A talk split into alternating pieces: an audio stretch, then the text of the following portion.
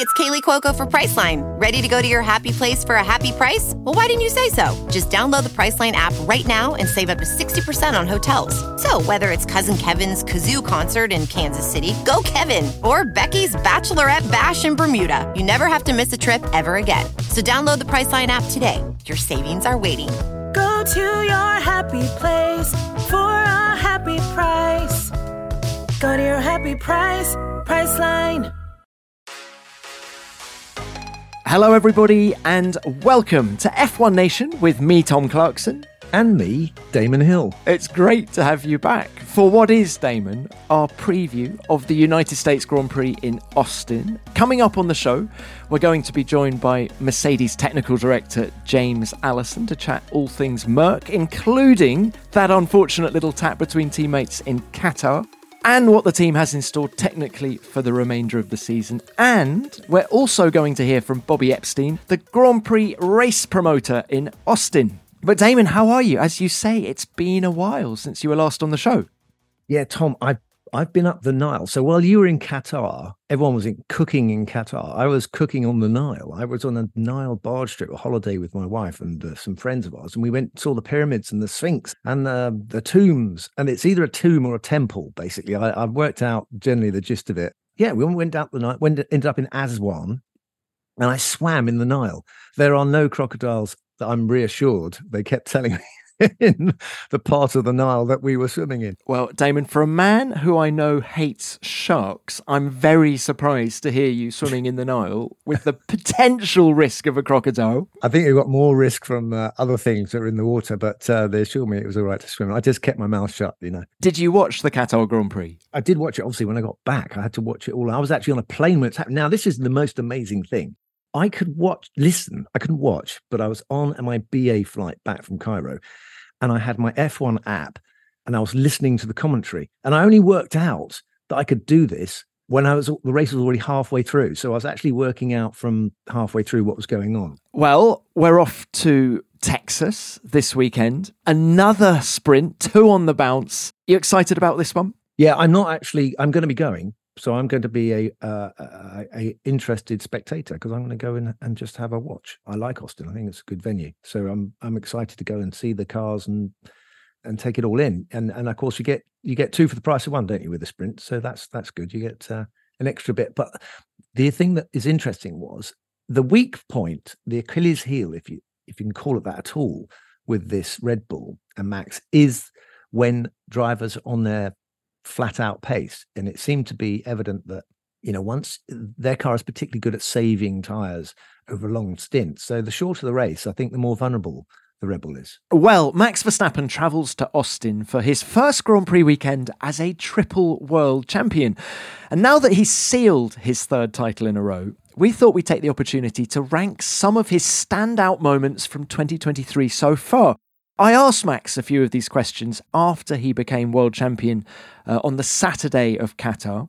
So Damon and I are going to discuss our thoughts and then we'll hear what Max has to say on each of the following topics. Okay, Damon, it's not really a quiz, but when you look back at the 14 races that Max has won this year, what would you say, first of all, has been his best win?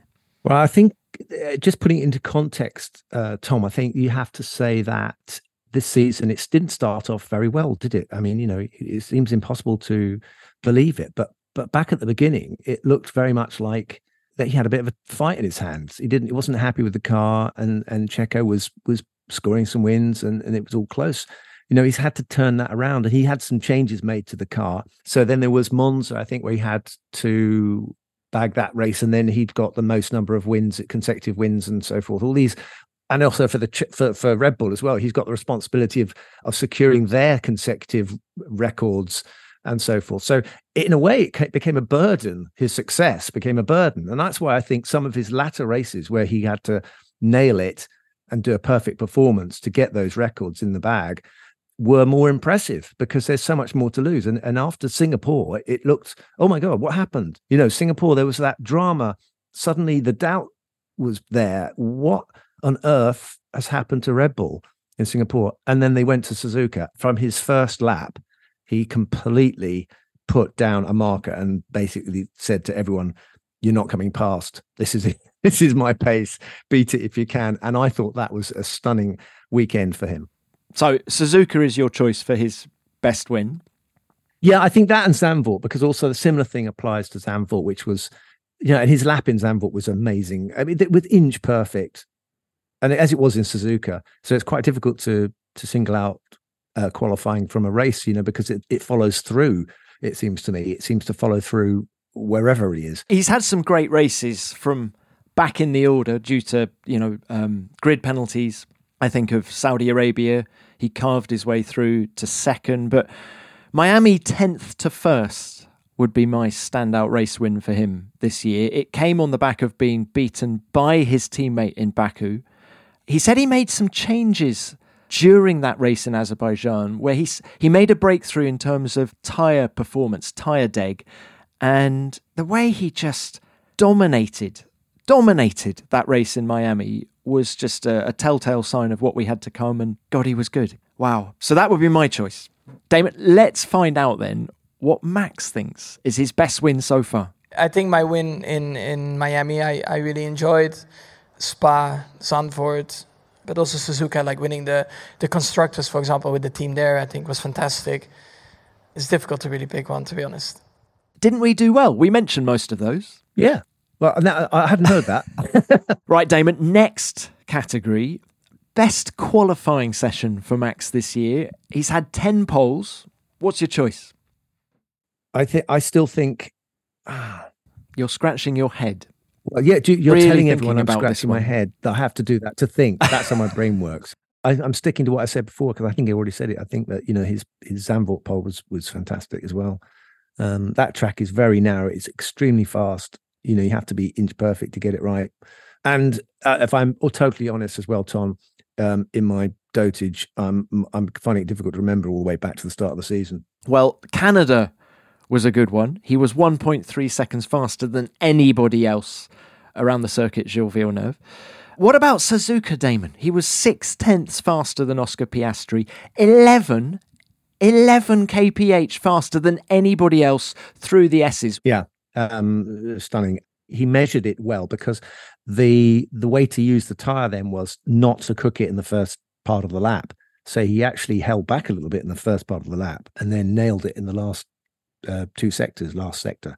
Um, so I, d- I do think again Suzuka it's designed by the same person who designed Zandvoort, um, Mr. Hugenholtz, but it's similar circuit and it's very tricky you have to match up all the combinations of corners and he nailed that one completely and it was it was the motivation there as well it was the clear inner determination to reassert himself and and he did it beautifully there all right well here's max on qualifying yeah i've had a, a few i mean okay, okay maybe didn't count but the one in spa i enjoyed those kind of conditions where you really have to pull it out of the bag but yeah suzuka the car was on rails it was unbelievable to drive and uh, yeah, while driving, I was smiling. That's quite rare in a qualifying lap. So actually, that Spa pole was a good one. He was eight tenths faster than Leclerc, but then got a grid penalty uh, due to a gearbox issue. So he's actually made a few references to that uh, that Spa lap over the course of the season since the race, saying um, how good that lap was. He just loves the classic old school circuits, doesn't he? Whether it's Suzuka, whether it's Spa, whether it's Silverstone,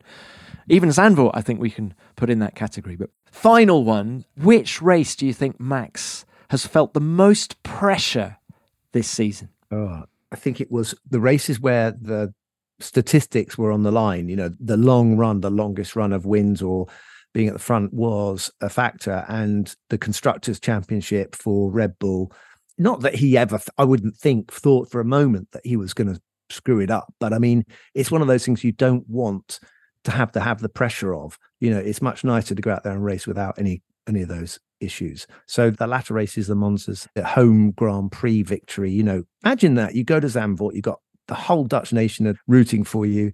You know you've got to get it right and just get, get that race done and go and thank you know thank your lucky stars that um, you've delivered the perfect result for your home fans. Once whether the championship needed to be sealed things like that. Yeah, really good points. That, from a performance point of view, there was Hungary. Do you remember Lewis Hamilton started from pole? Max was alongside him on the front row. And I'm sure Max was thinking, I need to keep the momentum going as, as we head towards the summer break. And boy, did he do that. He won the race by what, 30 odd seconds from Lando Norris. So that was a, a wasn't a pressure race, but it was a I, I need to reassert myself kind of race. And I mean, every time he's been asked a question this year, he has delivered. That's the message, isn't it? But here's Max on his most pressured race. In Zandvoort, you know, when you're driving on slicks and it's raining, and I enjoy driving in the wet, but I also know that I'm leading the championship, and if I go off and I'm stuck, you know, you lose a lot of points. So naturally, you're always driving a little bit under the limit, but that can be, in a way, dangerous as well. So probably when I was out there on slicks, yeah, you, you feel a bit pressured you know, sometimes there are people behind you that are a bit faster because they have nothing to lose. So it's a very different mindset as well that, that you're in when you are fighting for a championship. What do you think? It was wet. Zandvoort was wet. That's the other point, isn't it? It's the pressure of performing at home. There's lots of jeopardy there, Tom. Um, and as I was saying, you know, it's this business of I I've only won a mere one world championship, but I can tell you the threshold when you're in the car before you're world champion you know that when you get out of that car, you're either going to be world champion or not. Also, in Max's case, you're either going to have won a third world title or you haven't, or you're going to win your home Grand Prix or something else is going to happen. So these are things that you know that so much can go wrong. You know, there's stuff that's out of your control. So you need those things to go right. You need, you know, the gods to smile on you, uh, and also you need to do your job. So you've got to look at yourself in the mirror the next day and say, I did the best I could. And those are pressures, you know, relentless pressures. Michael Schumacher, when he equaled Fangio's title, of five world titles, you know, that was a record, that threshold that no one had equaled. And he was in tears. He was wrecked. You know, he and he it was like it should have been an easy season for him, but it wasn't. It's the pressure of these things is huge. Where do you put Max in the list of great Formula One drivers now. What is it? He's he's on 49 wins, three world championships. He's got Alain Prost just ahead of him on 51 wins. You've got Seb Vettel on 53. He could pass both of those guys before the end of the year. Yeah, he's kind of crept up on us a little bit because for a long time he was playing second fiddle to Mercedes, wasn't he, in Lewis? So he's started so young and then suddenly it's all all come at once in this last three years it's just it's just been a, a of results and dominance. And so, you know, you look, you think about Seb, he had a run of success. It can come to an end, and then what happens? So then you ask yourself, well, what? How do you define greatness? You know, where does the greatness? What is the definition? And I think there is, there's more to it to be one of the great champions. You can be a three times world champion. I mean, Jack Brabham, Sir Jack Brabham, was a three times world champion, and he, you know, he's not talked of as a great, but he should be. I mean, he won in his own car. That's never been done by anyone. Damon, how do you define greatness in the context of Formula One then? I think it's a whole career thing. It's it's also to do with who you are and what sort of you know. Ayrton won three, and he's regarded as a great in a way that let's say some of the other three times championship winners are, are not. You know, so there there's an aspect of the, of their personality which also goes into it three titles makes you one of the greats of Formula One. Definitely, that's that's that's without question. Yeah, all time greats. They're different, and we can't really judge a man. I think there's some famous Roman uh, philosopher who or emperor who said you can't judge, or was he was he Greek? I don't know. Um, you know, but you can't judge a person until it's over. You can't really know what they're like until they've retired, and maybe even after they've retired. You know, because someone like Fangio or or even Stirling Moss, who never won a championship, was regarded as a great because of who he was after he raced. You know who he was when he finished racing. I mean, Niki Lauda went on to build two airlines. Eh, you know, these people are extraordinary beyond what they do in in the sport. This episode is brought to you by Pepsi Wild Cherry. Pepsi Wild Cherry is bursting with delicious cherry flavor and a sweet, crisp taste that gives you more to go wild for. Getting wild may look different these days, but whether it's opting for a solo Friday binge watch or a big night out, everyone can indulge in their wild side with Pepsi Wild Cherry. Also available in Zero Sugar. So grab a Pepsi Wild Cherry and get wild.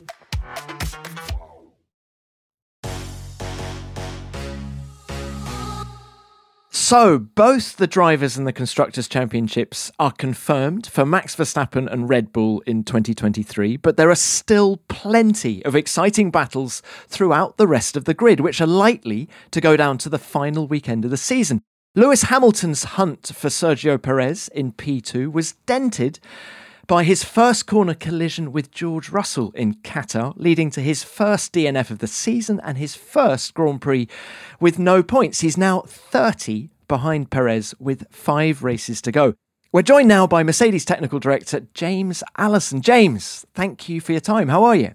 I'm good, thank you. I, would just point out that on that weekend where where Lewis's points challenge of Perez was dented, he still outscored Sergio uh, by virtue of the sprint race. So I guess that puts in context the difficulty of Sergio's weekend also. James, how was the incident dealt with after the race, the one between Lewis and George, and, and how did the team bounce back from that disappointment? I mean, everything got a huge amount more simple as soon as Lewis had had watched the video because he immediately put his hands up and just said that was my fault. I'm I'm very sorry. And uh, once someone just acknowledges a mistake and does so fulsomely, you can't really bang on about it after that because that's that is the problem solved at that point.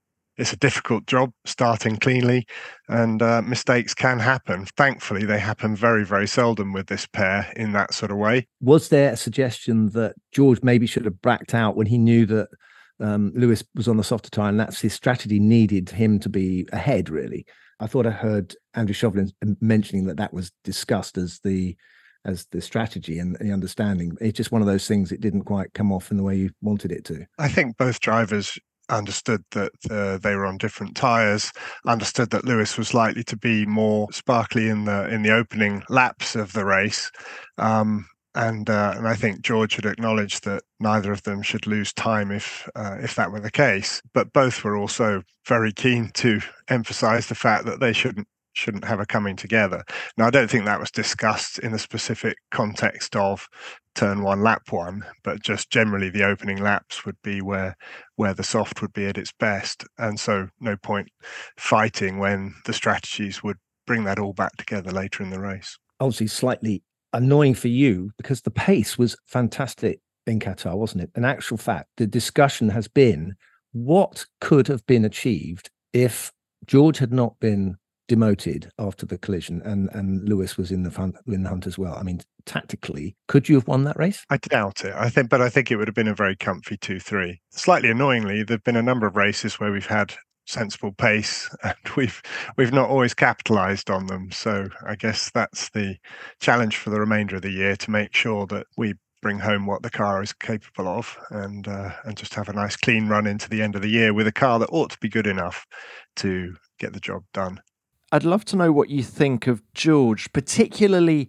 since the summer break because he actually has told us that he has made improvements you know, since Zandvoort. He sort of came back renewed and invigorated after the summer break. Have you noticed anything different in him? Well, he's definitely a lot more um, confident, and it's, in fact, it's a word he uses uh, relatively frequently in debriefs, and uh, and a thing that matters a lot to him. Having having the weekend get off on a good footing, feeling the car, and then being confident enough to to push it and take it where it needs to go. If you were to pin him down, he'd probably acknowledge that for a little splurge of races in the mid part of the year, or his side of the garage uh, chose a path that it didn't really reward his style. They they went a little bit stiffer with their car compared with where they'd started the year, and lower, um, seeking a bit more aero in exchange for some mechanical grip. But that that definitely didn't reward him, and um, and he's sort of gone back the way he was doing better at the start of the year, and with that, his confidence returned and and his form alongside it. That that sort of touches James on the on the issue at hand, which is that the aerodynamics on this car have been problematic, and you've you've come back in after Mike Elliott, the whole shuffle around at the start of the season, and you've been able to get in there and, and get close to solving and helping the engineers you have solve the problem. And you've got a new floor coming for Austin. These cars seem to be on a knife edge aerodynamically. I mean, even uh, Max Verstappen in Singapore was not on the pace. You know, it can happen even to the car that's got a dominant performance, but you feel like you've got some traction now and you're being able to go in a direction you can trust for seasons coming up and the rest of this season. I'm pretty hopeful. Well, we're pretty hopeful that we've got a good handle on what's been ailing us, um, and and therefore we're pretty confident that we know which direction to head in for the following season for next year. That leaves an open question, though. Let's say we're dead right and we know exactly where we're heading.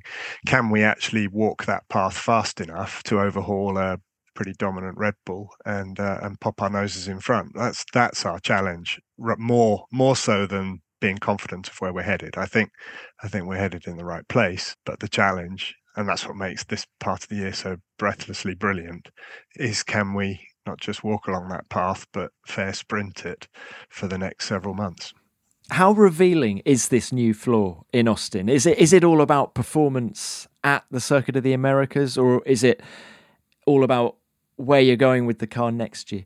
Neither of those things. It it should be good at any circuit for the remainder of the year. Um, it's not transformative. Should be about a tenth of a second. It's in the direction we think is decent both for producing downforce in the right place and also for being hopefully resistant to the bounciness that all these cars nibble at as soon as you start to try and get much downforce from them. James, you use some very interesting language. I, I, mean, some of the things that you've said are things like goodness and bounciness and and, uh, and breathlessly brilliant was it? And and I've, I've I've I've started to count the number of times you used the word exciting. In June you were talking about exciting it's like Christmas coming and you're talking about Christmas already. So you you you love this job don't you? You love the competition and that's why you're in that position is it as a leader of the engineers? Is that part of your job? Is it to g them up? I do. Well, first of all, I do like it, and if I if I sound a bit breathless from time to time and and and excited, it's because it is exciting. I mean, not many people get to do a job where your strengths and weaknesses are paraded for all to see, and where you can be justifiably criticised if it doesn't go well, and and as a group rightfully lauded if it does. It you know that is. I mean, it's it's quite a binary thing, but it is it's nevertheless massively stimulating. And um, and when there are so many people in a team who are all seeking the sort of sugar rush of the proof that we've done a decent job together, that the sort of bundling along with all those all that enthusiasm in the factory to get ourselves back on the front foot, it is a very very invigorating thing and uh, it gathers pace through the year. But right back in June, when you may have seen me start to first be smiley and enthusiastic about it, that's just the sort of you know me enjoying the fact that I'm back in the hunt, and I and I have always enjoyed sort of perma wrangle that is the fight of an F1 challenge. You know, the engineering is one thing, but the engineering is quite cerebral and, and thoughtful. But the emotional part, which is just the fighting, is very, very exciting and enjoyable for me. Can we talk now about Lewis? He made the point after Japan that I know what the problem is, he told us. It's just getting the guys to make the changes. I tried to argue my point, but it is not my job to design the car. Now, when Lewis Hamilton comes out with words like that, help or a hindrance for you guys? Well, neither really. Uh, I mean, it's both. Uh, both is probably the right thing to say. I think that drivers sometimes conflate identifying a problem with knowing what the solution is.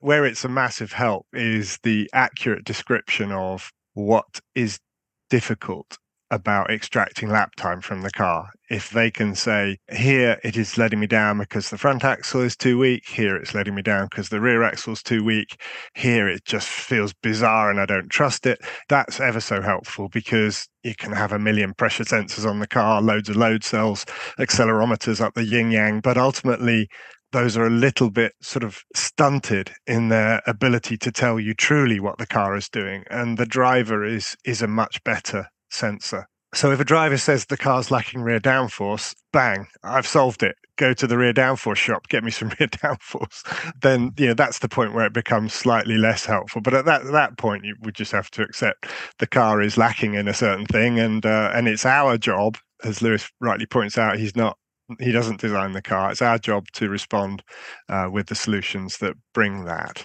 But I think that he could rightfully say that both he and George have been saying uh, a particular consistent thing about the car since the first laps of uh, the 2022 cousin of this one, and uh, and the 2023 version inherited that same behaviour, and we have been slow to react, slow to fix. It is a really fascinating aspect to this sport, isn't it? Because you're bringing together the subjective of a driver who has got all his years of experience of sensations, but you can't read that in a, in a computer. You're looking at data, and, and it does often happen, doesn't it, that the driver is saying something which you can't detect. And it's no good if you can't see it. The driver can feel it. There's something going on. And your problem is is he leading you down the wrong path, or is it just that he's got limitations of his own? You know so this is the fascinating for me this is the bit that makes it really interesting. It's a tool a car and at the end of the day it's a tool and if the guy can't use it then it's a useless tool. So your job is is i'm telling you your job now james uh, your job is to make it, the tool. All these drivers are the same james. they've got to make a tool that the driver that person can use. It's no good them giving them a hammer that hasn't got a handle. Yeah well you're 100% right and one of the enduringly fun things about the sport. And I think one of the things that people enjoy it as spectators is that it is this meld of a, sort of vast technological effort that goes on in in the factories and then is brought out to the garages at the tracks. But ultimately, it's a warm piece of flesh and blood that has to to make it work. And the the union of those two very very different things is what makes the sport so richly fascinating. In our case, we're dead lucky that uh, we've got two drivers who are saying in slightly different vocabulary pretty much the same thing. That I think answers the question about are they leading us down the guard? You know, is one driver pulling you in an unfruitful direction? Well, if they're both saying it, um, I mean, to be honest, if if just Lewis were, he's experienced enough to know. But also with George saying the same things, that is reassuring that the problem is is significant and needs needs attacking. Let's throw it forward to this weekend in Austin then. You've already said that you thought Qatar could have been a comfortable 2 3 for Mercedes. So you think you've got this challenge from McLaren under control? I mean, as we go to Circuit of the Americas, who do you think is going to have the faster car, you or McLaren? I gave the two three comfortable two three in the context of uh, one McLaren having helpfully removed himself to tenth place on the grid, and the other one uh, starting behind us. Also, I think we were pretty much on their pace, not quicker than them, not slower than them, but ahead of them in Qatar. But they would have, in ordin- ordinary circumstances, they would have outqualified us had they not had their track limits um, debacle with one car. So two three in the circumstances of Qatar. If we did Qatar over and over and over again, they we probably would have been three five or something like that because I think we would have been interleaved with the McLarens. It's close with them, and uh, at a Suzuka type track, they've got the edge on us. Um, at a slower type track, maybe we have some things they don't, but I'm not sure what they've got left uh, to bring to their car. Hopefully, the floor that we're going to pop on the car the next race in Austin could bring us up on on level terms uh, in any of the races that are to come. Tom, we're really privileged to have uh, James here. You know, you know why, don't you? There have been there have been two. There's two guys in F1 who have been in recent years dominant in terms of producing these blisteringly good cars. The other one we know is the design of the Red Bull, but James has won 11 constructors titles or been deeply involved with producing that. And Adrian's just won his 12th. So they're actually very close if you start to add up the tally that we use in Formula One. And I, I remember when I was with the BRDC, I had a phone call. I used to speak to a guy called Robin Herd, who used to phone up for goodness knows what reason, but he used to tell me about these two. He knew them when they were young lads. And he said, there's, there's two guys in F1 who are complete geniuses. One of them is Adrian Newey, and the other one is James Allison. James, you you are very modest, very quiet. You're in the background, but your your record has been astonishing in the sport, and you're not done yet. I presume. I have to say, I just find that whole line of argument so deeply uncomfortable. As to, to Tom knows this because he and I've spoken about it before. First of all, a person doesn't do a car, a team does a car. It's, you know, there's 1,300 people here and everyone has to play their part. Yeah, I got a part to play, but it is only a part. The second thing is, and this is really very, very important distinction. I think all of Adrian's championships, he was technical director for them. and uh, and he could perhaps. Uh, if he were the type of person who wished to lay claim to stuff, he might have a, a more valid claim than me, who who was merely in the teams that had those championships. Okay, latterly in my career, I've been lucky enough to be in the technical director seat in a team that had deservedly brought itself to brilliance long before I arrived. If someone is in a team and that team wins a world championship, that person is a lucky, lucky person in whatever shoes they're filling in the team. That I've been lucky enough to be in a range of teams, Benetton, Ferrari, and Renault, and now Mercedes, where I've been just brilliantly fortunate to be alongside a group that is performing well enough to be world champions. You know, that's made me have the most deeply fortunate career. I'm glad that I've played my part in them, but there's a sort of counting of championships and attributing them to individuals is completely ludicrous and definitely not how any right thinking person should think about the challenge of the sport. I would I would say very differently for a driver. By the way, a driver has to win the thing, but a, an engineer in a team or any team member, they're part of the team, and it's a it's a team thing, and that's actually what makes it fun. If it were an individual thing, it would be greatly, greatly devalued. Brilliant answer. James, thank you very much for your time. It's been great to chat. Good luck this weekend in Austin with the new floor. Hope it brings that performance. It's a pleasure. Talk to you soon. Bye. Well, obviously, our listeners couldn't see James's face when you said we're off to the Austin for the next race. He had a massive grin on his face because, you know, he loves his job. He loves racing. He probably thinks he's got a little bit of a gain there that they've worked on as a team. Made that very clear, didn't he? That he was a team player and he's not going to take all the credit. Those sort of people are, they're very, very key. If they're not the most important person, then they are very key in a team because engineers need leaders. They need guidance. They need, they need encouragement because they're, otherwise they're going to be frightened of making the wrong move and all that stuff. And someone like James can go in and go, give it a go. Let's do it. Let's, you know, he's a motivator. He's, he's very inspiring speaker, I think. I completely agree. And I think you say that engineers need leaders, and so many engineers aren't leaders. So when you find a good leader who is an engineer, they are worth their weight in gold. And he is incredibly modest, but that is one of the reasons he's such a good leader. I could imagine him going into a meeting about the direction of a particular part on the car, and he would definitely be the last person to speak. You know, you, you read all these books about what makes a good leader you know and the people who come in and say well this is what is this is what i think. What do you think? No james would do it the other way around. He'd say right tell me what you think and then he'd make a calculated call at the end of the meeting about what he thinks is the right way to go. Well this this was the change that they brought in at the start of the season and, and mike elliott was in the in the position and he he perhaps that's the aspect of of his um, personality that was not what was needed for the team, and so they've they've readjusted it and uh, and put James back in there where he can where he can give that confidence and you know this force of nature and his fantastic way with words you know is is that makes all the difference with getting the engineers to see the the vision and they've done that they've made that change so we're we're very keen to see where whether mercedes can come back from the long night of uh, of the soul that they've been through in the last two years. You know, um, they're looking better, and they were quite well, very competitive, really, in Qatar.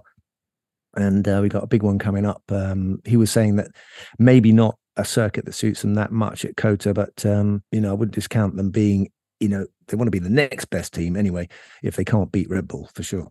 And then even if they have found the right path with next year's car, he makes the point can we still close the gap enough? It just depends how much of a, of a jump Red Bull make over the winter. But that is what makes this sport so fascinating. And we have to wait until February to find out the pecking order for 2024. Temple University is ranked among the top 50 public universities in the U.S. Through hands on learning opportunities and world class faculty, Temple students are prepared to soar in their careers. Schedule a campus tour today at admissions.temple.edu/slash visit.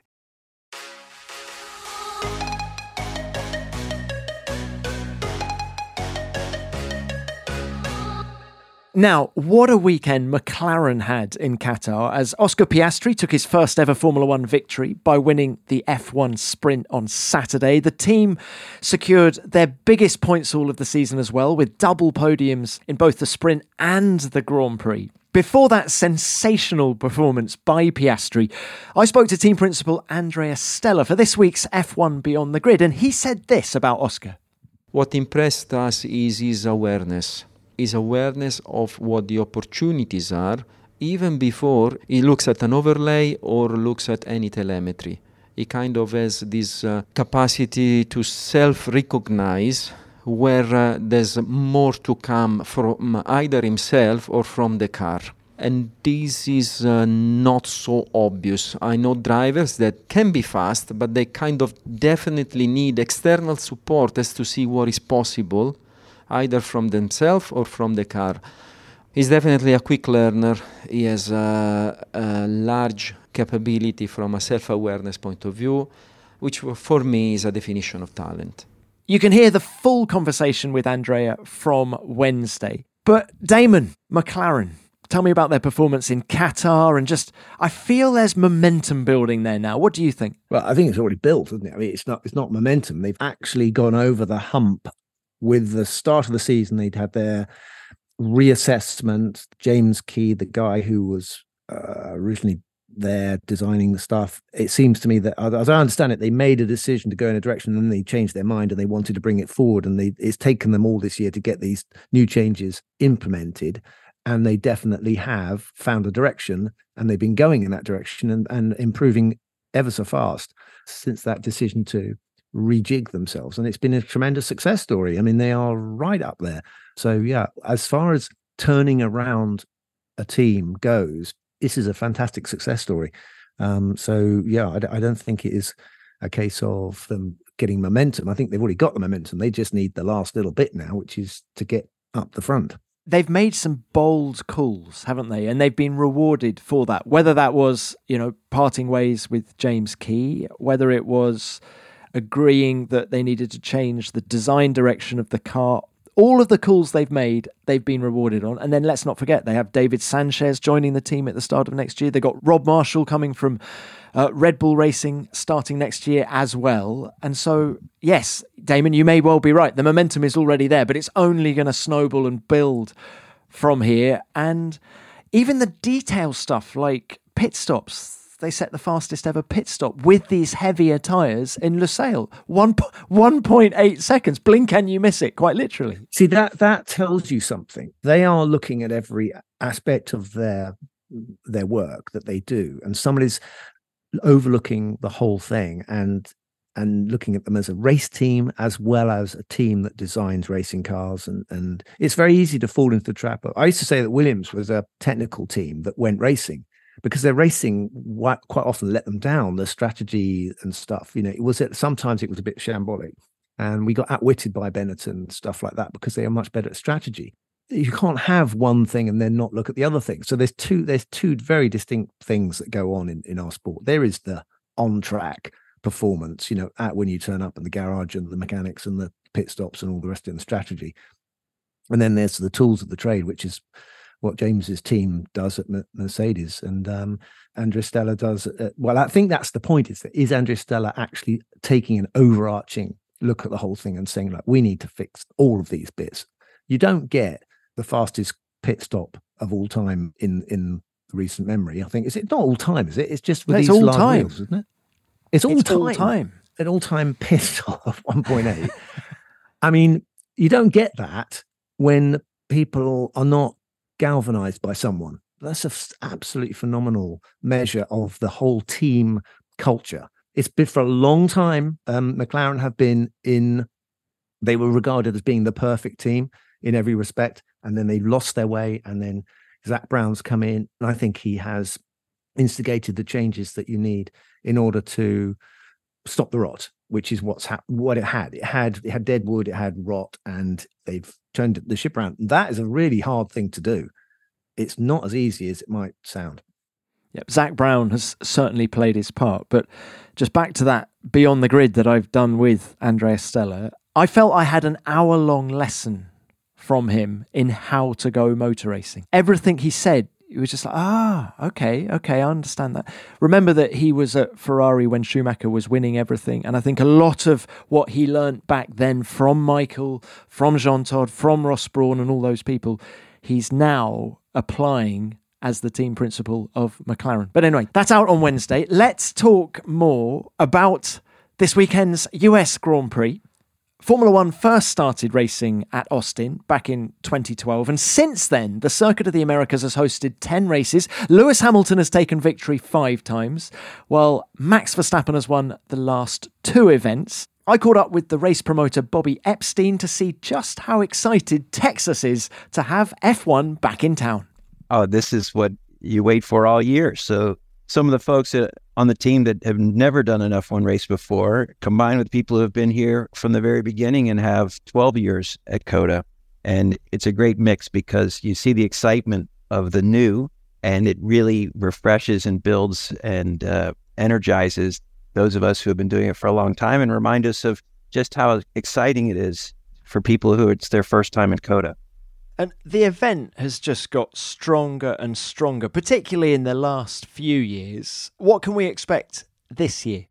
Well, I think we just try and build on what we see that works. And so you continue to see us just get better at what we do. At least that's that's certainly the goal. You know, we're we're responsible for everything but the racing. So as excited as we are about the race, our eyes uh, and attention is elsewhere. It's on the fans and how do you make it a great event for them and how do you get it to where they want to come back? And I think we've we've learned from the fans and hearing from them as to what's important to them and what they enjoy and also what they find in terms of value for their ticket. And that's all part of our focus is just full entertainment, 35 hours of programming, opening the gates early in the morning and closing them after a concert at night. And a lot of people don't realize that everything is included with their ticket, including this year, for example, the Queen concert or the Killers. And music, while it's not it's not what powers the cars. It, it helps power our events and and just give people really value for the money and entertainment and reason to bring more than just their the race fan, but give the race fan a reason to bring a family member or a friend and let everybody have a great day. Bobby, let's talk bigger picture now. In the last few years, have you noticed a change in the country's appetite for Formula One? Yeah, we've noticed a change in the conversation to where you're not the only guy in the room, maybe, that follows it you know, you call it water cooler talk. And when you, you know, you're finding someone for a casual conversation at the office, and all of a sudden they're talking to you about things that you followed for a long time, about their favorite driver, about the personality of it, or the technology behind the cars. And I think Austin, we're a very tech savvy town. And I don't think we're the only one in the US like that. And what we found is people are discovering what's behind what really goes into this racing. And I think they're connecting with that as well as the personalities that they found through Drive to Survive. So, yes, there's a change in the conversation. There's just a greater awareness. And what's your take on COTA sharing Formula One now with both the Miami Grand Prix and Vegas? Well, there's a certainly competition is said to be good. So that just challenges us to do a better job and deliver a great product. We certainly got each race is unique in their personality, or each event, I should say, because we really look at this as an event. And while the marquee and the lights of Vegas are something that we don't have. We think the the fact that we have campgrounds and hills, there's other things to our our advantage, and we'll lean heavily on those, and we'll also try and give the best value to the attendee. I mean, to the fans. We realize everyone can't afford a high dollar ticket, and while we have some high dollar seats and some very VIP experiences, one of the things we pride ourselves on is being able to see lots of turns and use the hills. And if you buy a GA ticket for a couple hundred dollars on race day, uh, you'll still get to see a lot and experience a lot, including all the off track programming we're able to do. And if anyone's been here, I hope that they'll agree that the ability to walk around the circuit and find all the villages, the theme villages we have is really unique and fun and gives you more than just the the best racing. Austin's a busy city. Anyone who's been there can vouch for that. But you have lots of events going on throughout the year. What does the F1 race bring to the city?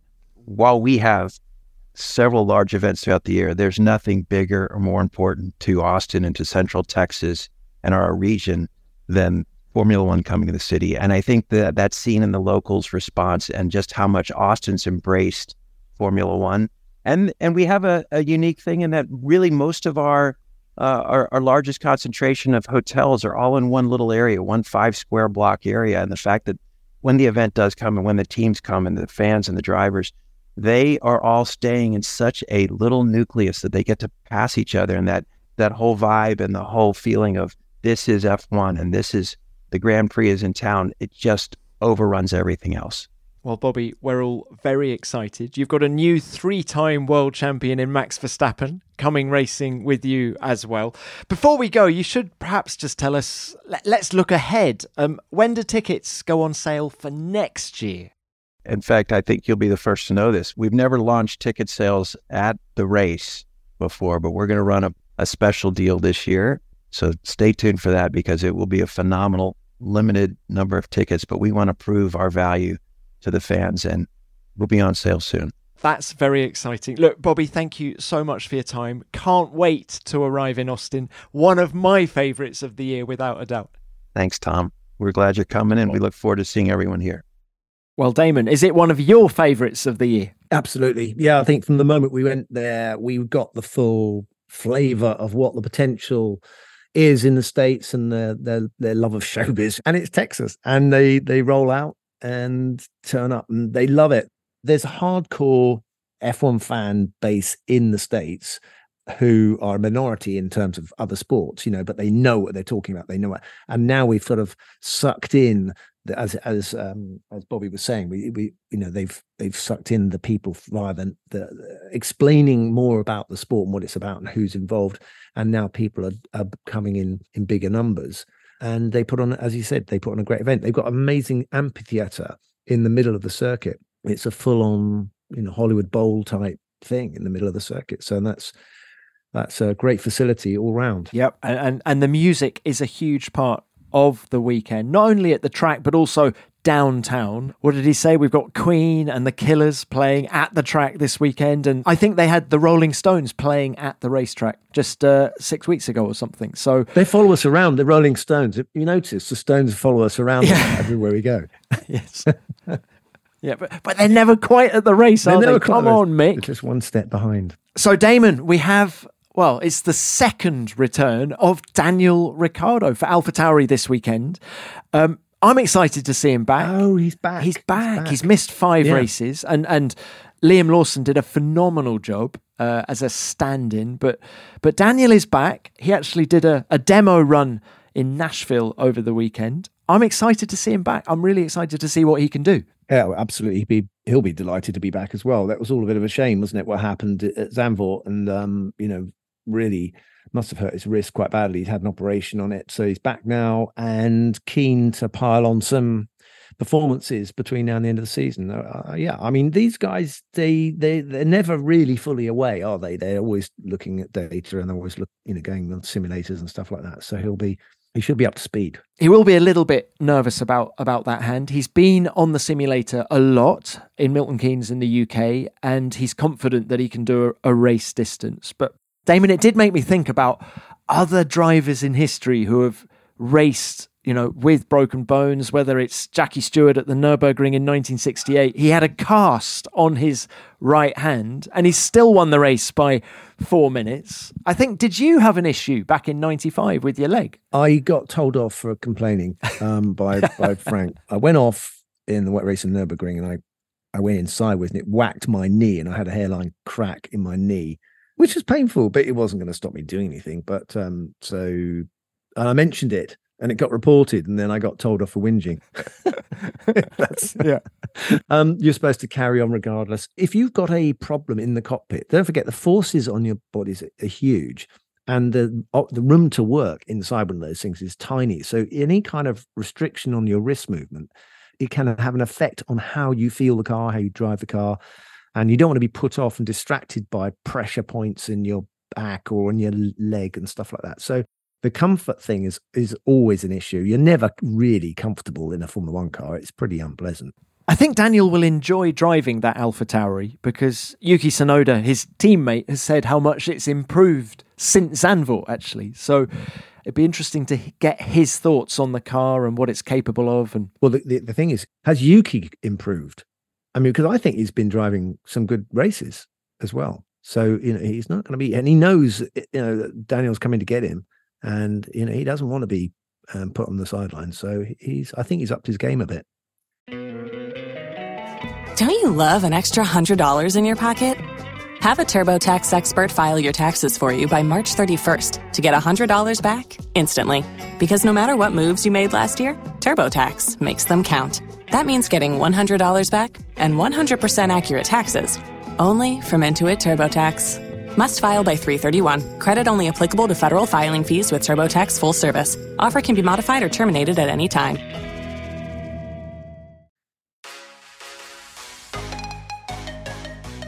Damon, look, before we go, we haven't said much about Ferrari.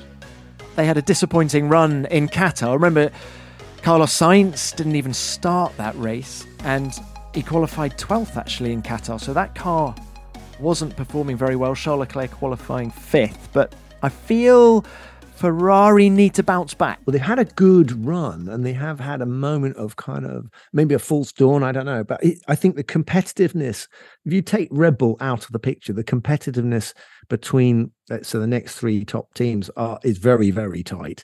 And then it's really tight back behind them. So th- there's not a lot of room for error and they don't they've got to get down to it quickly as well you know there's is the sprint as you said you know so it's action stations uh, from the very first moment they arrive. And the old adage in motor racing is the car is quick out of the crate out of the box then it's going to be quick all season. So these guys they need a car where you can turn up anywhere and be quick and on the pace straight away. Because then you can fettle then you can kind of modify and extract those extra hundredths or tenths of a second which make all the difference. Quick word on Williams and Logan Sargeant, his second home Grand Prix of the year. Guys, he's got three home races this year. He's a lucky boy, old Logan Sargeant, but he's going to want to bounce back having retired from Qatar with that heat stroke. He was clearly distraught, wasn't he? He was on the radio. He so wanted to show what he could do, and just the heat conspired against him. And you know, you don't want to have to retire a car.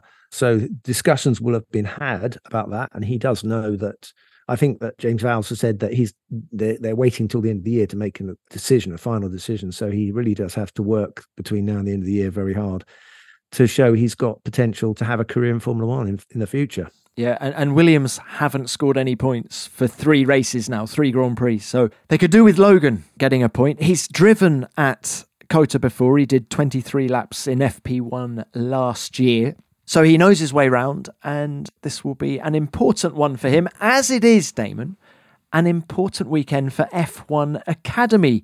The race series has its last round of the season in Austin. It is being televised in up to 180 countries. We're going to get a champion uh, in just over a week's time. Uh, Marta Garcia is leading that battle so far, but it's it's really exciting that F1 Academy has this platform to perform at a Grand Prix weekend ahead of 2024 when all of the Formula One teams are going to have their own entries into F1 Academy. So I feel it's exciting times ahead for F1 Academy. I can't wait to see the girls. Yeah, you're, right. You're right say, you know, F1 Academy is back in, in Austin and, and, and it's something that we're all intrigued by because actually, frankly, what the, the question is, can a female racing driver make it to Formula One. And that's the ambition is to find out, you know, and I think churn is the problem. We need more women to want to do it. And when they want to do it, then we'll find the the rare uh, individual that has the talent to be competitive in in the mainstream in Formula One, because there should be no reason why in our sport you cannot have parity with guys, given that you're driving a car and the car does the most uh, of the physical stuff. Um, so yeah, it's it's that's the objective is to find the talent. Damon, we had Jessica Hawkins on the show last week. She is Aston Martin's driver ambassador, but you know, former W Series racer, and she believes absolutely that girls can compete on an equal footing with men in Formula One. She tested a Formula One car in Hungary two weeks ago. She said she had absolutely no issues driving it and she was quick. She was as quick as Felipe Drugovich, the team's test driver. So I feel as exciting times ahead. I'm really looking forward to seeing F1 Academy this weekend. Well, Damon, that's pretty much it for this week. Did you notice, by the way, that Nigel Mansell sold I think all of his memorabilia. Well, what do you do with it, Tom? You know, what do you do with this stuff? It stays in a box in your loft, doesn't it? You know, you can't put it. You don't want to go invite people around to your house to see all your trophies. you know, so you don't have too much on display. So yeah, I don't know what that was. Uh, I think it's a whole lot sold for two million quid, I think. So that shows you it's it's, it's all people fans out there are really keen on collecting this stuff. So they they'll be out there. Someone will be proudly displaying Nigel Mansell's Imola Trophy. The Imola Trophy was one of the ones that went for most money. I think it was for Ferrari Trophy. It's quite a nice looking thing. I, I miss. I, I, was tempted to. Was I? I? was maybe thinking about maybe I should have a Nigel helmet because I was a Nigel. He inspired me. Nigel inspired me. I think it, you know he was when I was up and coming. It was he was the guy who showed it could be done, and and uh, you didn't have to be a Brazilian. So um, yeah, very important to my career, Nigel. So. I hope he spends the money wisely. All right, Damon, let's do some podium predictions for Austin, sprint race and Grand Prix. Yeah, okay. So I'm I think Lando's got to win one. And he's, he's due, isn't he, Lando? Sprint? Sprint Lando? Race, it's got to be Max. You know, I just think it's a question of who else is on the podium. Is Checo, you know, Checo's got to turn the wick up. It's it's Mexican's home Grand Prix coming up. He's got to do something, find that thing, whatever it is, or not try too hard or something. I don't know what it is. So you saying Lando Norris P1 in the sprint, followed by who's two and three in the sprint? how about this? Um, Norris on pole. Okay, Lewis second, Max third, Oscar fourth. What are the odds on that? Oh, I think you get good odds on that. So that's that's the sprint. Okay, but then for the for the Grand Prix itself on Sunday, you still think Max? Max definitely. I think then maybe we got a double Merc, Lewis and George. We do see Lewis perform well in Austin. He loves that track. He loves racing in America. So I think you're right about Lewis. And I think with that new floor that James Allison told us about, we could see something special.